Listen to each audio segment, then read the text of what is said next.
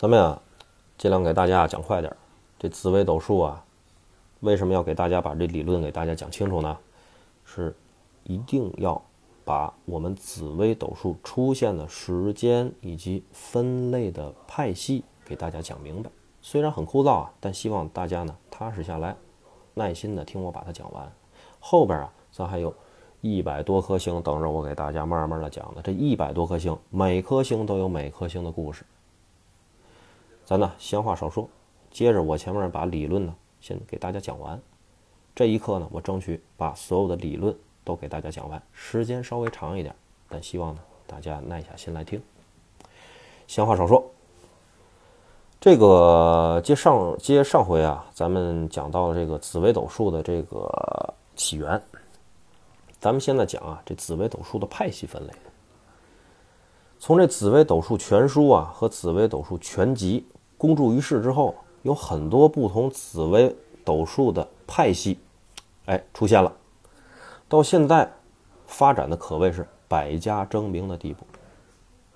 一派宗师要开宗立说。所持有的立论一定会与众不同。你跟别人一样，你加别人的门派得了。这些立论啊，当中有很多都是源自于全书和全集的，但有一部分却是很明显的和传统的理论结构有很大的区别。各学派不论对紫微斗数是否加入五行、八卦、神煞、官煞、中线或六壬等论命方式，总括而言，大都离不开运用星情。星性的格局、星系运动，还有三方四正的传统理论，只是呢，坊间习惯把这些以命宫三方为主的论命方法，这个派系统称为，大家记好了，这叫三合派。我之前说了很多呀，星情、星性啊，神煞、官煞呀，包括三方四正等专用的紫微斗数三合派里的一些名词，大家别着急，着急的可以百度。